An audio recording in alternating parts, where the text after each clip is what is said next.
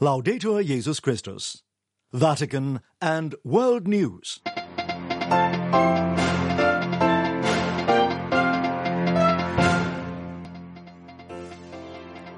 Today, Thursday, February 15th, is the feast of Saint Onesimus, the disciple of Saint Paul. And these are today's headlines. Israeli forces have launched a raid on a hospital in Khan Yunis in the Gaza Strip. UN's refugee agency calls for civilians to be protected in the Democratic Republic of Congo. And Pope Francis invites the Diaconia of Beauty Association to be cantors of harmony. In the Vatican, I'm Christopher Wells.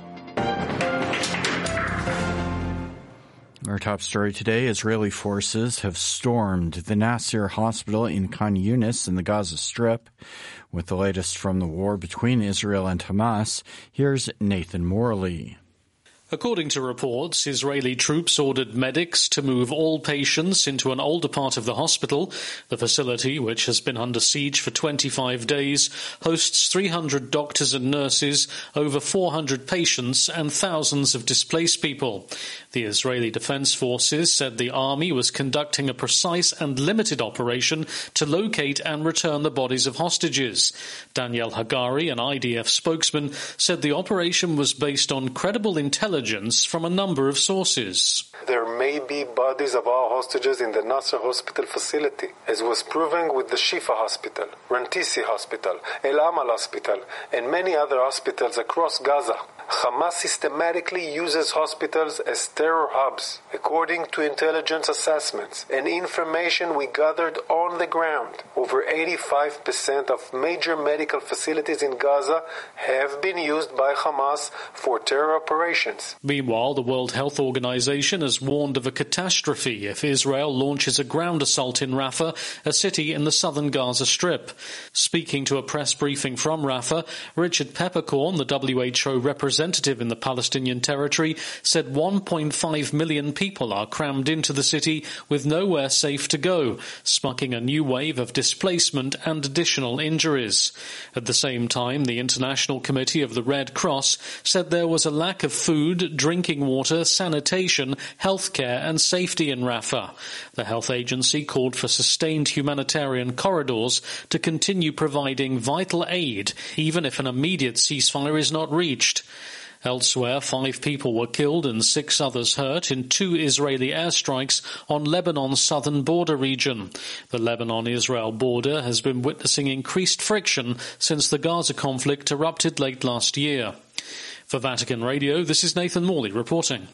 Meanwhile, CAFOD, the humanitarian arm of the Catholic Bishops' Conference of England and Wales, is among 22 humanitarian agencies that have co-signed a letter to British Prime Minister Rishi Sunak asking him to pressure Israel into agreeing to a ceasefire for Gaza.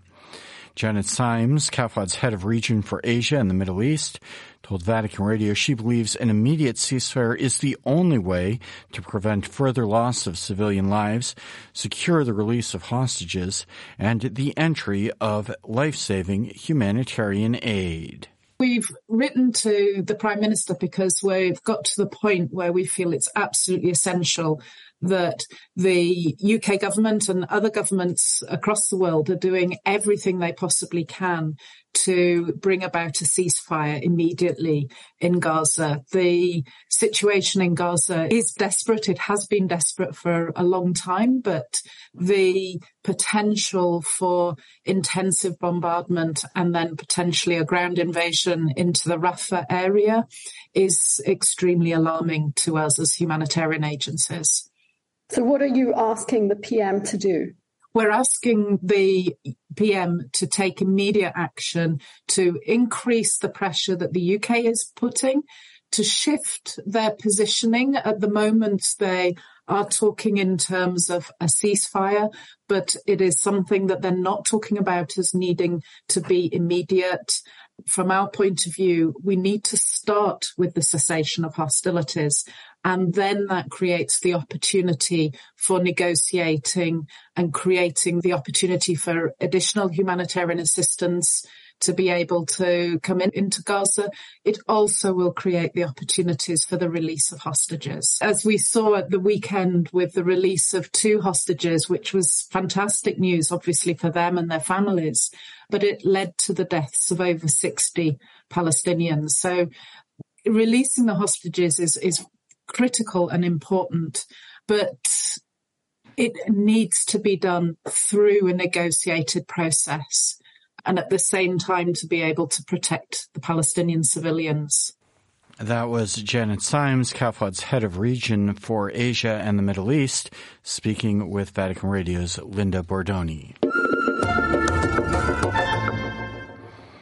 Following the recent upsurge of violence between the Congolese army and the M23 rebel group in the eastern Congolese province of North Kivu, the UN Refugee Agency, UNHCR, has called for the protection of civilians caught in the crossfire and for safe access for humanitarian aid. Insecurity in Congo's eastern provinces, already plagued by decades of militia violence, has reached a new high since the Rwanda-backed M23 launched an offensive in 2022, with the Congolese army and the United Nations peacekeepers of MONUSCO struggling to contain its advance. Lisa Zengarini tells us more. Clashes between the M23 rebels, army forces and self-defense groups have further escalated in the past weeks, forcing entire communities to flee to safer areas. Last week, M23 fighters reportedly surrounded the strategic town of Sake on the northern banks of Lake Kivu, a crucial step before reaching Goma. According to the United Nations Refugee Agency, UNHCR, an estimated 135,000 people from the town are moving towards the provincial capital. The agency further said that it received reports of bombs falling on civilian areas in Sake and Goma, where an estimated 65,000 internally displaced persons are sheltering, raising significant concerns for their safety. Chansa Kapaya, the UNHR regional coordinator for the DRC refugee situation, described the humanitarian crisis as tragic, urging all parties to protect civilians, respect humanitarian law, and establish safe corridors for aid. The violence continues to restrict access to isolated populations, compounding the challenges faced by humanitarian agencies in delivering essential assistance. With few viable options for safe passage from Goma, the growing displaced communities in the city are facing rapidly deteriorating conditions. The UN agency emphasized the imperative to safeguard the lives and well-being of civilians and of those driven from their homes. It also called for an immediate stop to the fighting and for urgent negotiations to solve the conflict. The fighting and displacement come against the backdrop of a devastating cholera outbreak and massive floods that wreaked havoc across the country in January. I am Lisa Zengarini. And here in the Vatican, Pope Francis welcomed members of the Diaconia of Beauty Association at an audience on Thursday, inviting them to continue to help people dream of a different, beautiful world and aspire to a life of fullness. The French group was founded in 2012 to foster dialogue between the church and artists of all kinds, including painters, sculptors, musicians, poets, and more. Joseph Tulloch has this report.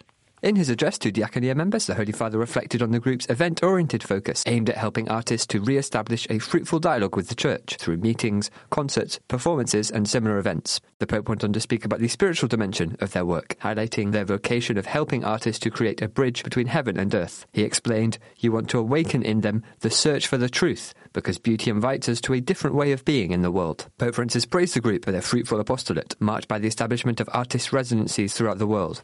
La vostra sfida è di far emergere la bellezza che è nascosta in lui o in lei. Your challenge, he said, is to bring out the beauty that is hidden in artists, whose lives are often marked by loneliness and suffering, so that they, in turn, can become apostles of this beauty that generates life, hope, and a thirst for happiness between different peoples, cultures, and religions. In the context of a world marred by violence of all kinds, he said, we need men and women capable of making us dream of a different, beautiful world. At the same time, the Pope highlighted the urgent need to recreate harmony between humanity and the environment, insisting that art is a very powerful medium to convey the message of nature's beauty. The culture of beauty constantly sets us in motion, Pope Francis said in conclusion. Encountering God's beauty allows us to start again, to begin again, on the journey toward more humane and fraternal societies. I'm Joseph Tulloch.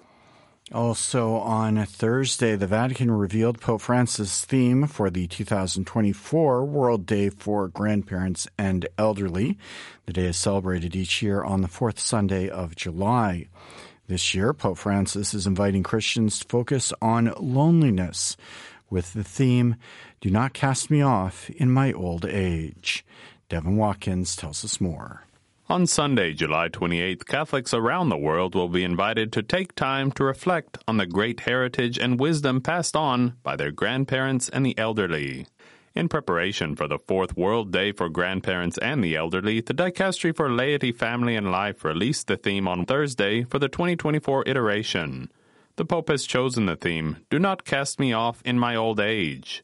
According to a press release from the dicastery, it is meant to call attention to the fact that loneliness is the bitter lot in life of many elderly persons, so often the victims of our throwaway culture. In his message, Pope Francis will draw on the verse from Psalm 71 that depicts the plea of an elderly person who reflects on the story of their friendship with God. By cherishing the charisms of grandparents and the elderly and the contribution they make to the life of the Church, reads the statement, the World Day seeks to support the efforts of every ecclesial community to forge bonds between the generations and to combat loneliness. Cardinal Kevin Farrell, prefect of the Dicastery for Laity, Family, and Life, expressed his gratitude to the Pope for highlighting the loneliness endured by many elderly people. Faced with this reality, he said, families in the ecclesial community are called to be at the forefront in promoting a culture of encounter, to create spaces for sharing and listening, and to offer support and affection. This, he added, is how the love of the gospel becomes concrete. Loneliness, admitted the cardinal prefect, is an unavoidable condition of human life, as well as an invitation to turn to God the Father for comfort. As Christians, said Cardinal Farrell, the World Day dedicated to grandparents and the elderly calls us to put aside our throwaway culture and show tenderness and affectionate attention to the most fragile members of our communities. The 2024 World Day for Grandparents and the Elderly takes place in the year of prayer, which Pope Francis has called to help Catholics prepare for the 2025 Jubilee. The Pope established the World Day in 2021 to take place on the fourth Sunday of July, near the liturgical feast of Saints Joachim and Anne, the grandparents of Jesus. I'm Devin Watkins. And finally, today, for the first time, the Catholic Church will observe the liturgical commemoration of the 21 Coptic martyrs of Libya, whose inclusion in the Roman Martyrology was announced by Pope Francis last year. Mark the occasion, an ecumenical prayer service is being held this evening in St. Peter's Basilica in the Vatican. It will be presided over by His Eminence, Cardinal Kurt Koch, with a Coptic choir participating.